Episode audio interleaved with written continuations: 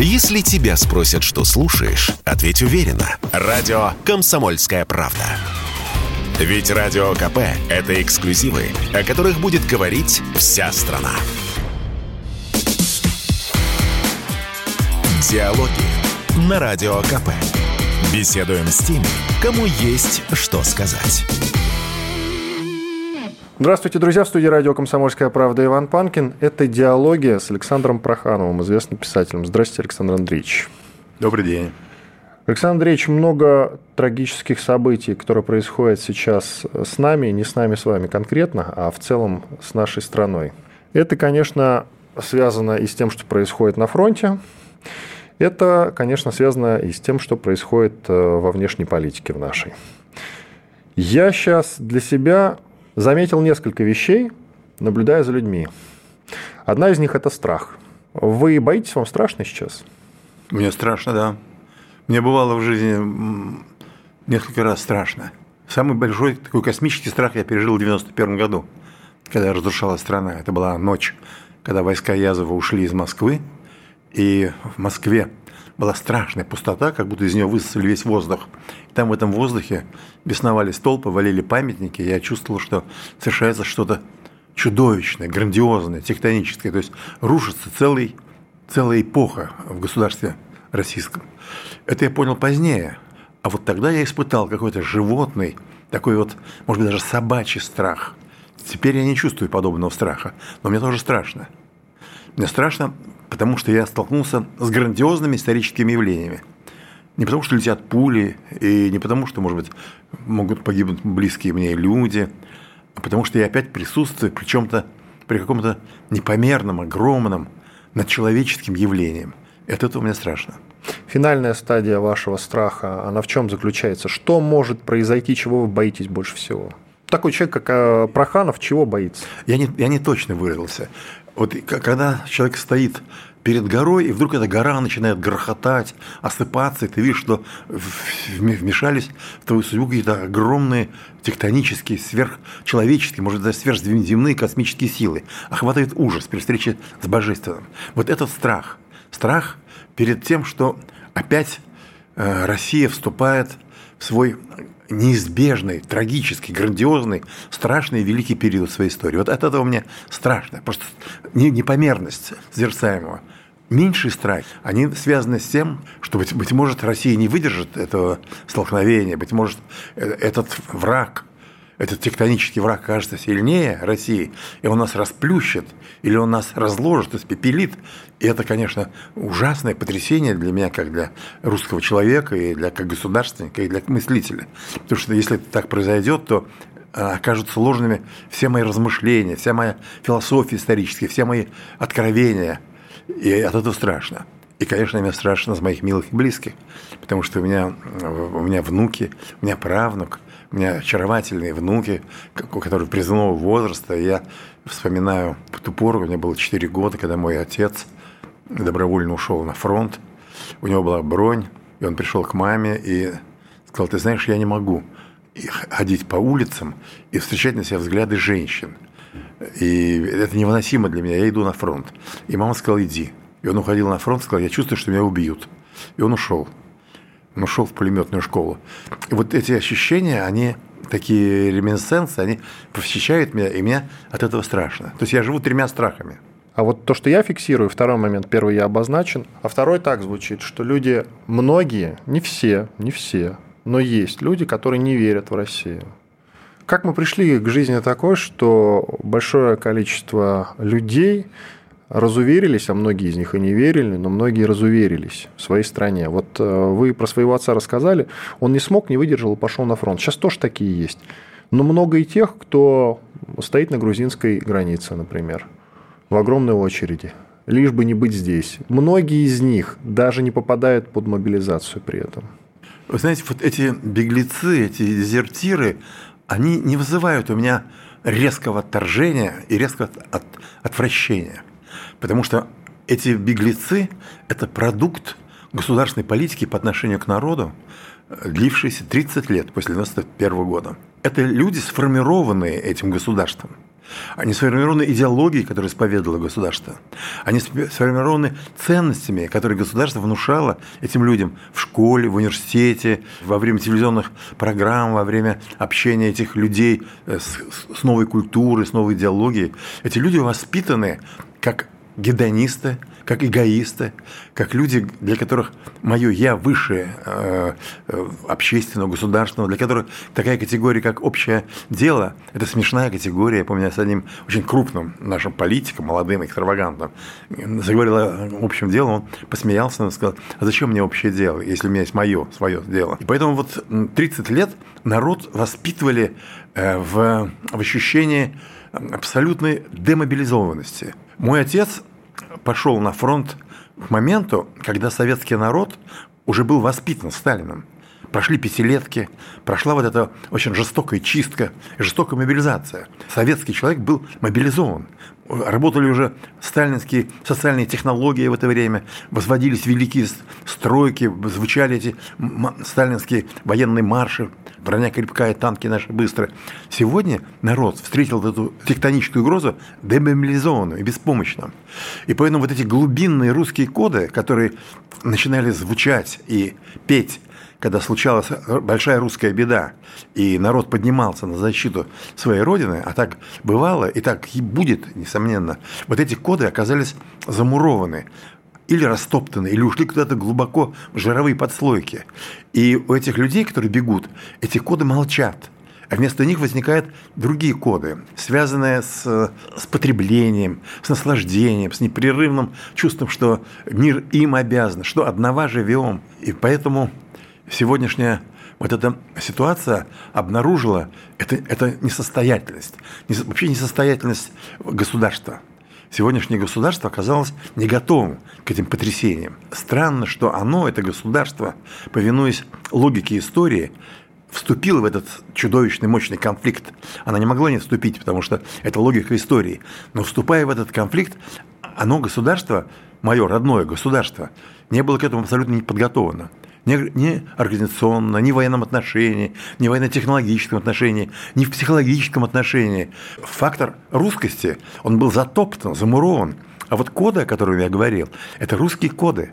Это коды, которые глубинно лежат в сущности русского человека, который на протяжении тысячи лет э, в период критический для себя, он эти коды оживлял себя и побеждал. Вот поэтому я вам говорю, что эти люди, бегущие из России, вот это огромный исход – он вызывает во мне щемящее чувство. Щемящее чувство. Мне их страшно жалко. Я не, не, не готов стрелять им в спину. Я, я готов сожалеть, молиться о них, чтобы там, куда они бегут, они не погибли, потому что они бегут в погибель свою. Они, они там никому не нужны. Их, их перемелит вот эта огромная камнедробилка другого мира.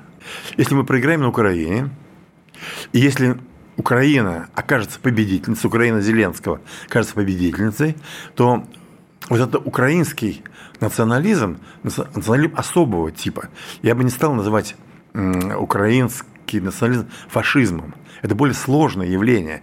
Зеленский – это очень сложный флакон, очень сложная колба, куда вливается множество самых разных э, растворов. Туда вливается и украинское язычество, и Велес, и Перун. Туда вливается и, э, и христианские начала э, Святой Софии Киевской. Туда вливается и руны, и небелунги, и золото Рейна, фашизма. Туда вливается новая, абсолютно новая западная технотронная культура, культура великого обнуления – Туда вливаются и тайны, таинственные талмудические энергии. Это очень сложный компаунд, который возникает и который имеет колоссальную силу. Он имеет колоссальную глобальную силу. И если Украина побеждает, то немедленно начинает фашизироваться Европа, она к этому готова.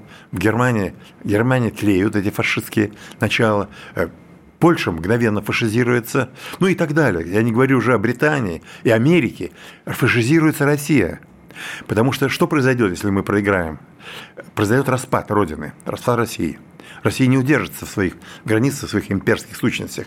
Ослабление в результате проигрыша России будет э, влиять на вот русский централизм имперский. Он падет, и все это разрушится. И возобладает вот тот очень опасный, трагический русский национализм, уменьшительный национализм, который говорил, хватит кормить Кавказ, зачем нам еще татары, а кто-то такие там э, якуты. Э, Россия для русских. И лозунг «Россия для русских» на фоне нашего поражения э, на украинском плацдарме и на фоне возрастания вот этого явления нового неофашизма, технотронного украинского, приведет к русскому фашизму. Я не успел, не, не сомневаюсь в этом. Поэтому, когда я задумаюсь об этом, мне становится жутко. И победа, победа на, э, на Украинском фронте, это, конечно, не просто победа э, э, идеала русской империи, многоцветия народного, цветения, такая огромная клумба народов. Это, конечно, это, это поражение вот этого многоцветия, установление очень жесткой иерархии и очень жесткого доминирования одних над другими. Что нужно сделать власти, чтобы мы сейчас переломили ход событий срочно? Я не про Министерство обороны говорю, не про военную составляющую. Она идет отдельно. Я говорю про все-таки тех мне людей, кажется, которые кажется, в Кремле сидят. Мне кажется, власть должна переломить себя самое, прежде всего. Не нас с вами. Она должна переломить себя самое. Она должна понять, кто она такая, эта власть, в какой степени она совершила ряд упущений, в чем вот эти вот каверны, образовавшиеся и продолжающие образовываться ежеминутно.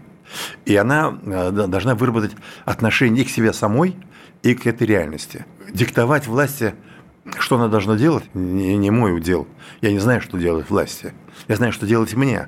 Могу предложить власти мои услуги, мудрого, дожившего до 85 лет э, человека, прошедшего множество конфликтов, прошедшего самый страшный конфликт, конфликт 91 года, когда разрушалась Красная страна, пережившего мучительное одиночество и тоску 90-х годов и ощущение ожидаемого блаженной новизны, когда стало возрождаться вот наше новое государство, я называю Пятой империей, после крушения четырех империй. И вот это, эти услуги, это, это мышление, этот опыт, а также опыт моего писательства, моей публицистики, вот это могу предложить государству. Как вы считаете, все-таки вот после 24 февраля Запад показал свое реальное отношение к России? Он так всегда относился с такой ненавистью, просто она спала где-то глубоко внутри? Или все-таки это внезапная реакция на то, что произошло? Вот есть такая категория, как национальная мечта, категория мечты. Вот есть русская мечта.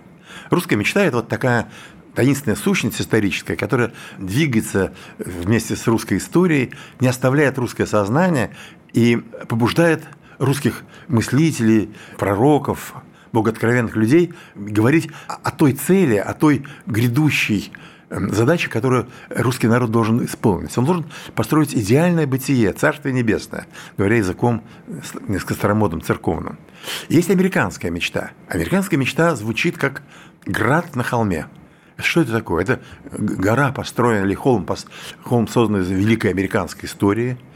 На этой горе стоит замок, стоит крепость. Из этой крепости американцы осматривают весь мир и спасут народы. Они пастырь народов. Если эти народы начинают валять дурака, их посыпают сверху ракетами, бьют кнутами. А русская мечта – это храм на холме. Это храм, который венчает вот эту гору русской истории. И вот эти две формы существования – русский храм – который мечтает о Царстве Небесном, где гармония, где любовь, где красота, где э, всяк находит свое место, и волк, и овца, и, и, и глупый, и умный, и благородный, и, и с низменными чувствами, и идея господства, доминирования, превосходства, вот эти две формы, они существовали всегда в отношении Запада и э, России в любых формах, советских, имперских и даже старомосковских. Но вот этот конфликт, извечный религиозный конфликт, он иногда достигал чудовищных предельных форм, как, в 1941 году. Иногда он умягчался, когда возникали всевозможные оттепели, перезагрузки, какие-то перестройки. И вот сейчас он опять подошел к своей тотальной, предельной конфликтности. Поэтому так было всегда, но огненность этого конфликта, она э, менялась в зависимости от исторических ситуаций. Мобилизация – главная волнующая тема, которая, судя по всему, скоро затронет всех, потому что мало сомнений уже по поводу того, что волн мобилизации будет несколько. Почему вот опять все мы делаем пошагово, не можем сделать сразу? Очевидно, уже сейчас становится очевидным, что мобилизация была необходима либо к 24 числу, либо сразу после. Почему ее сейчас проводят в ограниченном количестве, ограниченное число призывают, 300 тысяч? Это И все... сколько нужно, как вы считаете, людей? Нужна нет, ли полная нет, мобилизация? Нет, нет, это опять, опять вопрос не ко мне. Что я сижу вот в удобной студии с Вы беседой. человек, который видели войны всех последних десятилетий. Да, но я вам скажу, что в 1941 году Сталин обратился э, к народу со словами «братья и сестры». Сегодня таких слов у власти нет и быть не может.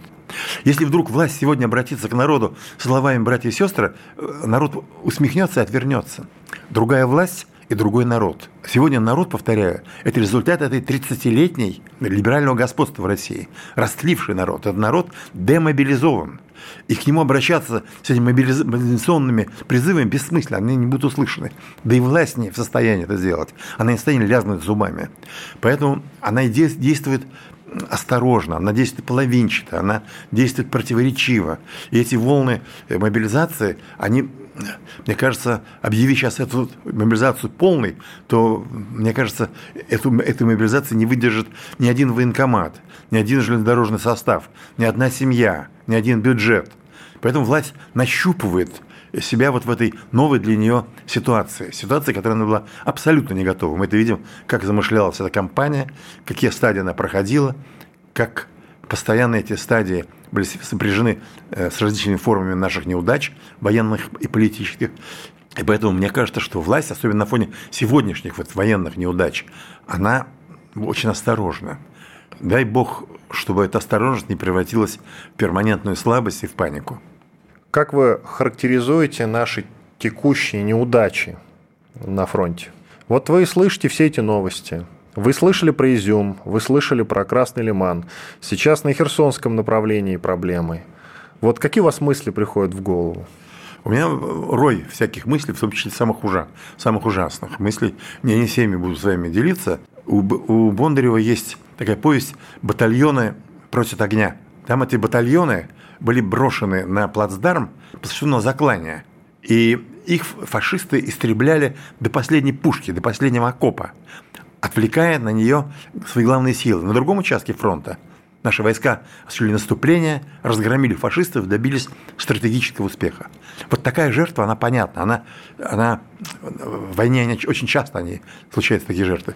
Вот я жду, каков замысел, где мы проведем наше стратегическое наступление, чтобы оправдать вот эти вот сегодняшние неудачи. Это должно быть.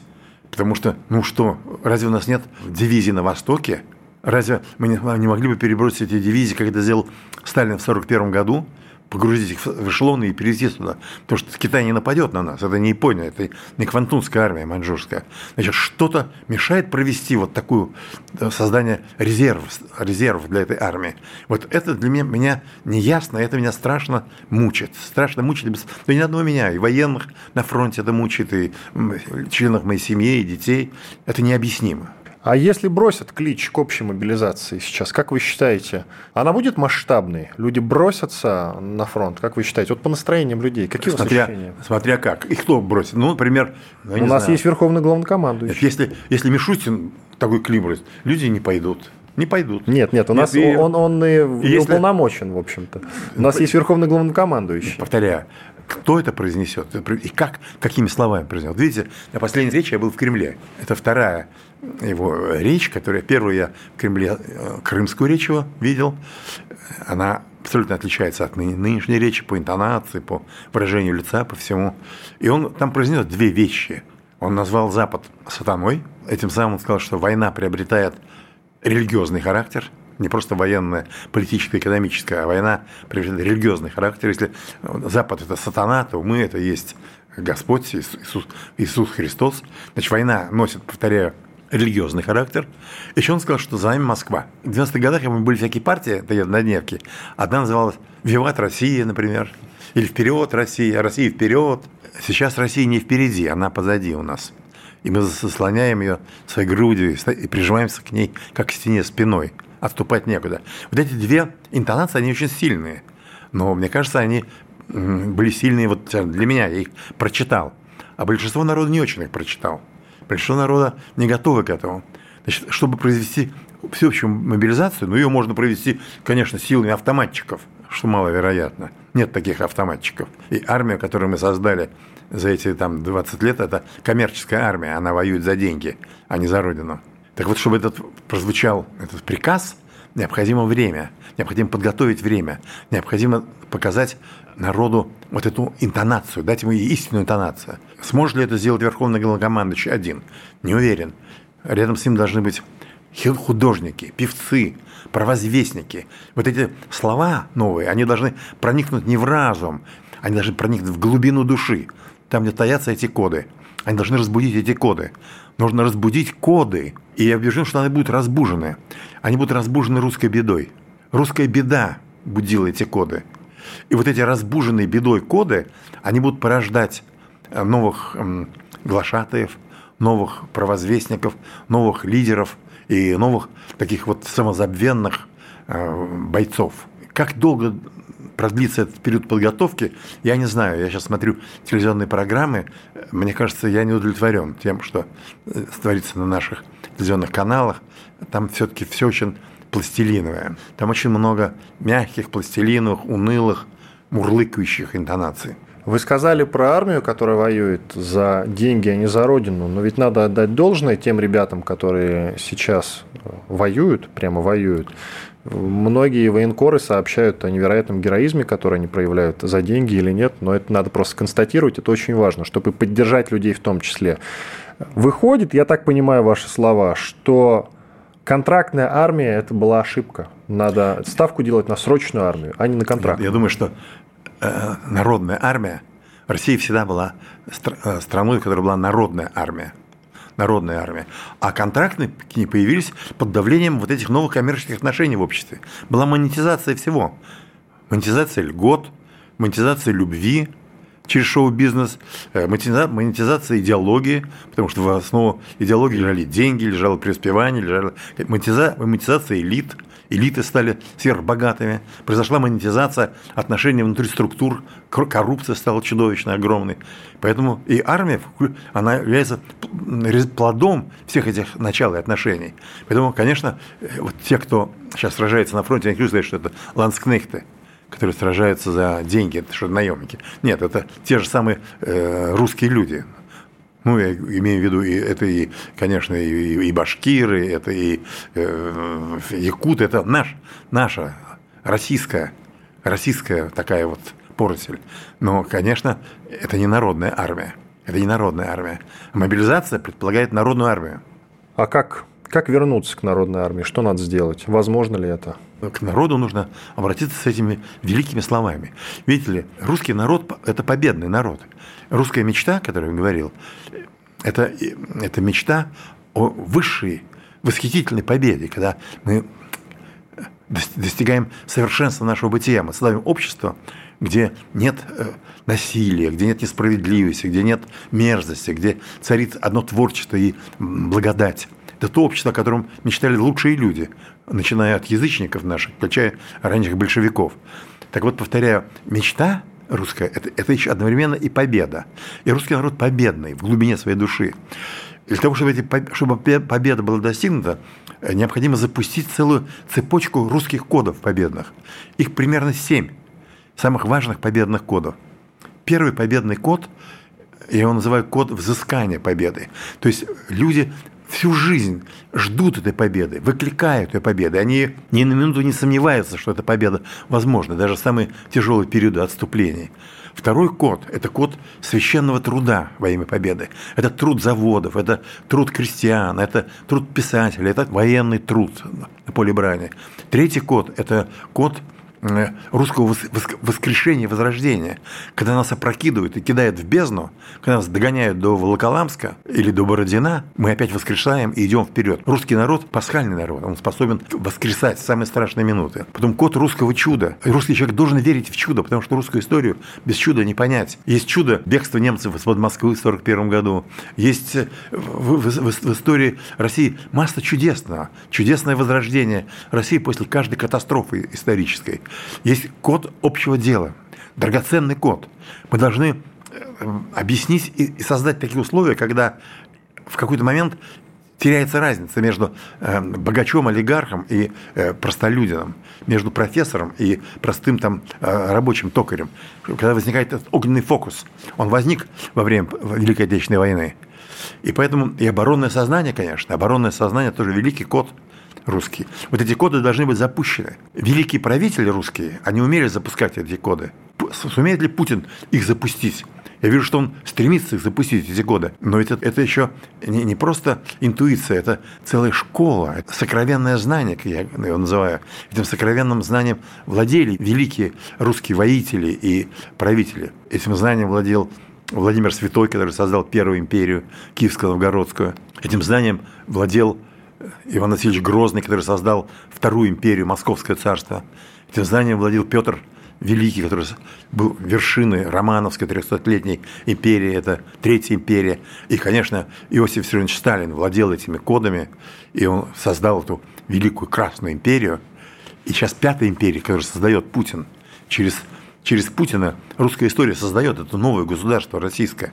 Это его великая миссия, трагическая и великая миссия путинская. И вот он владеет ли он этим потаенным знанием? Сумеет ли он запустить эти коды в правильной последовательности?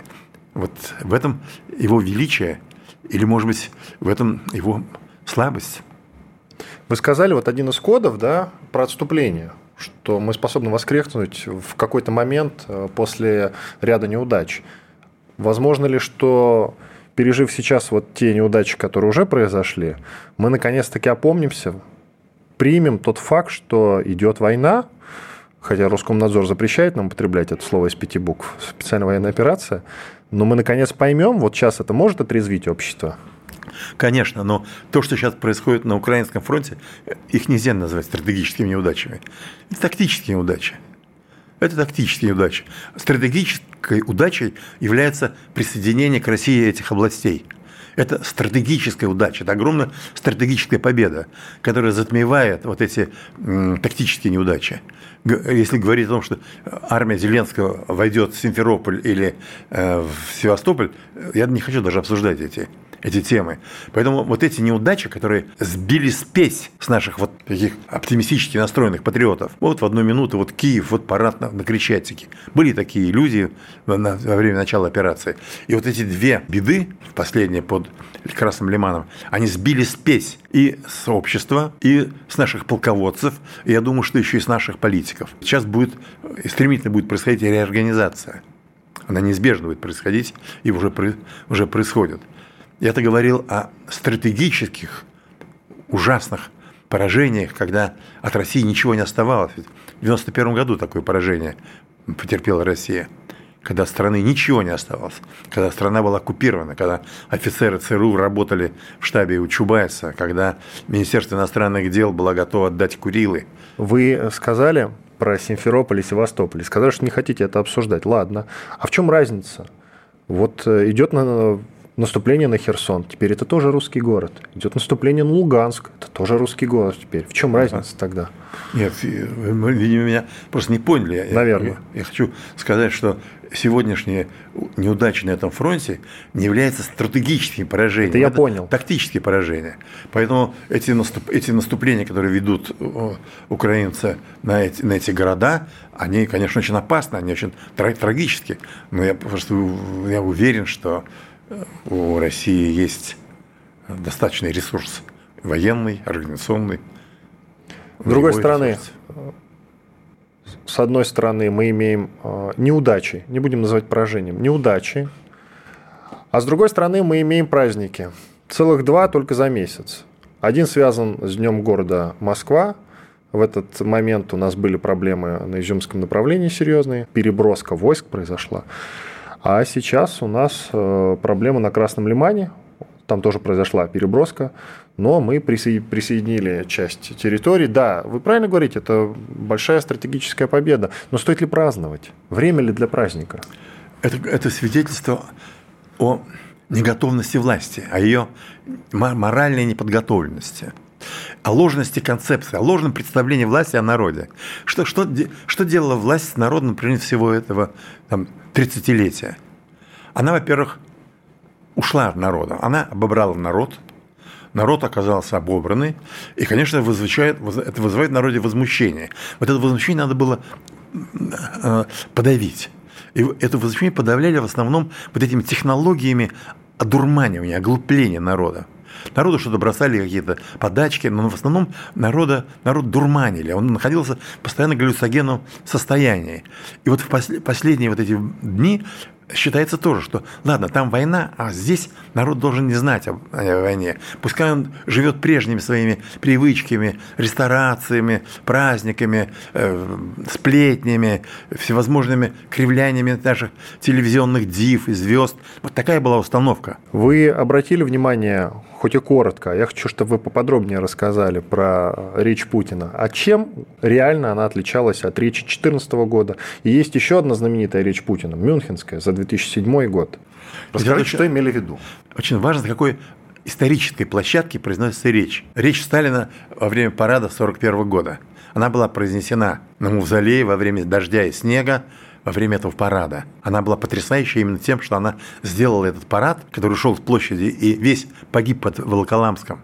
Весь этот парад лег там костьми. Это сделало эту речь потрясающей, незабвенной. Речь Путина, крымская речь, это была праздничная речь. Крым достался нам даром, это был аванс, это было счастье, это было чудо. И Путин, произнося эту речь, я думаю, что он понимал о рисках, он понимал, конечно, но это была лучезарная минута нашей русской истории. И поэтому и речь была такова, я видел его лицо, оно было просветленное, потом я видел его там на концерте, видел этот момент удивительный. А эта речь, она произнесена сейчас на фоне этой грозной такой вот тектонической стихии, в которой мы ввергнуты. Поэтому здесь не до восторгов, здесь большая тревога. Повторяю, чего стоят его слова о том, что Запад – сатана.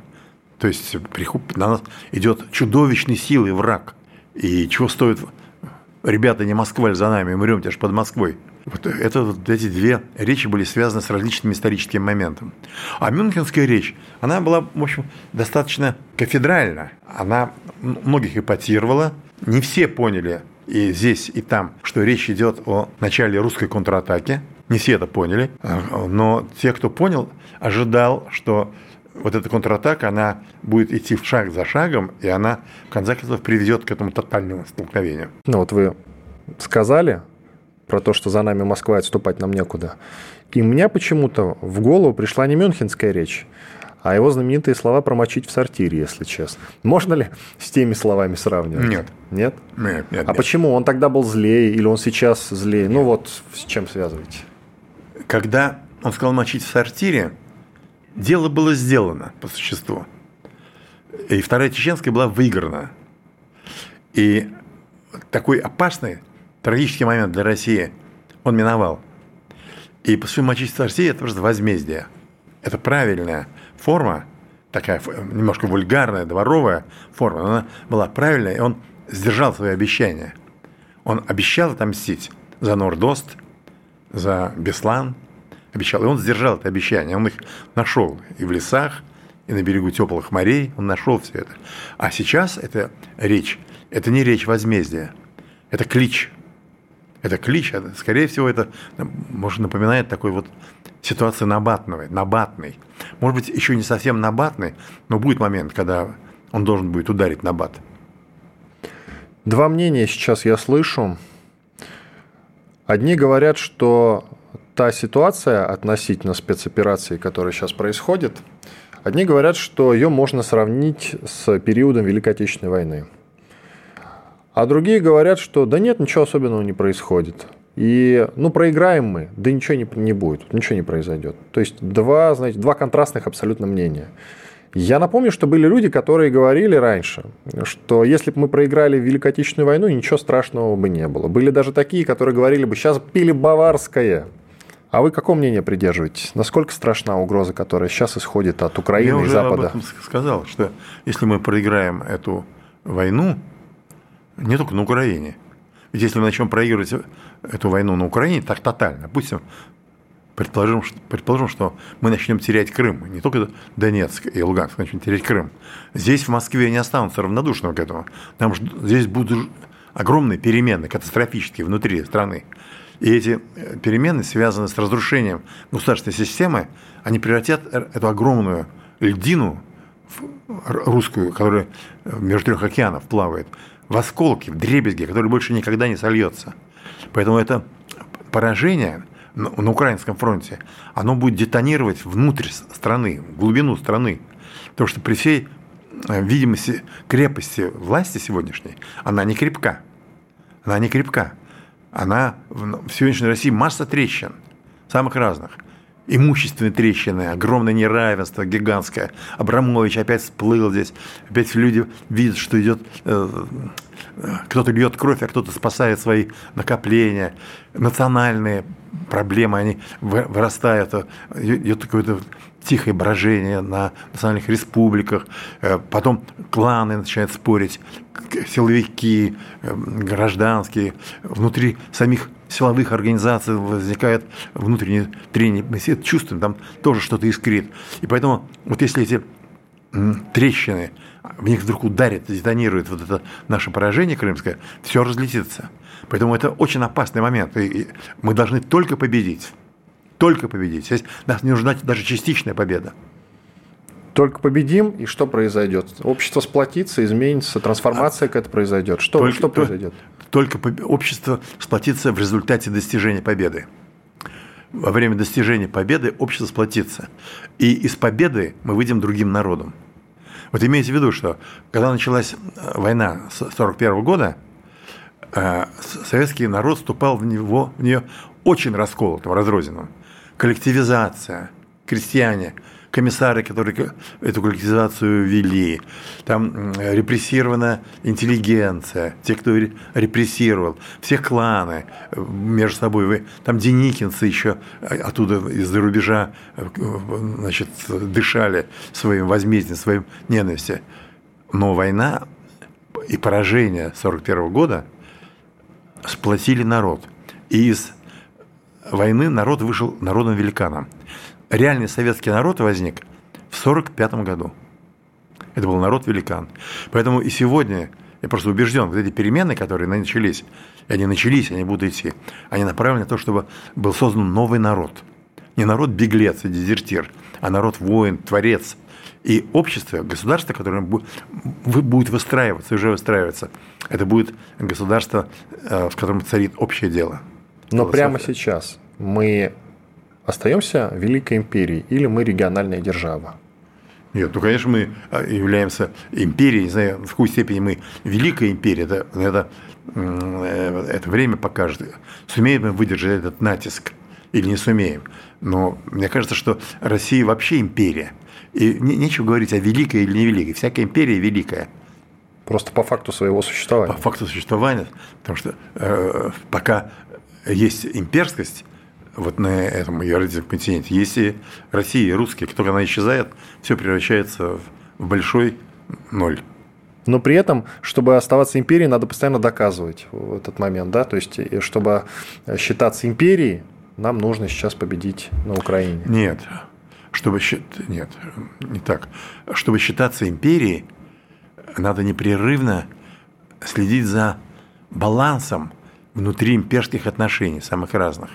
И искусство такого имперского вождя, или князя, или царя, состоит в том, чтобы вот соблюдать этот внутренний баланс, чтобы все вот эти бесчисленные языки, народы, э, векторы развития, пространственные особенности были сведены в гармонию.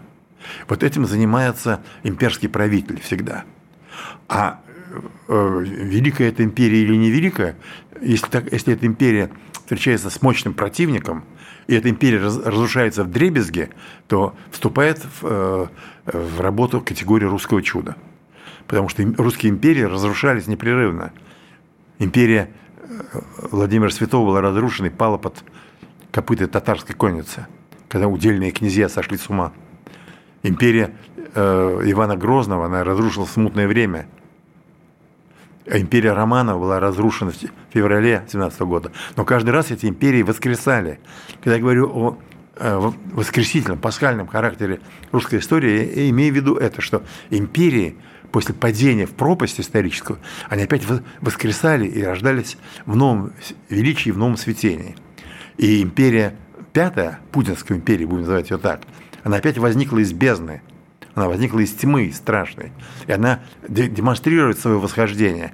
И сегодняшние процессы, вот моя, мой фатализм исторический, говорит о том, что все эти временные неудачи, Россия находится на восходящем витке своего развития. Академия Вернадский, создатель теории ноосферы, а для Вернадского ноосфера это была религия своеобразная. Он в самые чудовищные времена 1941 года писал в дневнике, там, немцы взяли Минск, но ноосфера победит. Немцы взяли Смоленск, но ноосфера победит. Немцы подошли к, к Малоярославцу, ноосфера победит. Он верил в ноосферу, и она его не подвела. Последний уточняющий вопрос. Вы только что коротко сказали. Я просто хочу услышать такой полновесный ответ. Сердце вам что подсказывает? Мы победим? Мне подсказывает мое сердце, моя воля, мое историческое знание, моя вера, вера в том, что победа неизбежна. Спасибо большое, Иван Панкин. Это были диалоги с Александром Прохановым, известным писателем. Александр Ильич, спасибо большое. Диалоги на Радио КП. Беседуем с теми, кому есть что сказать.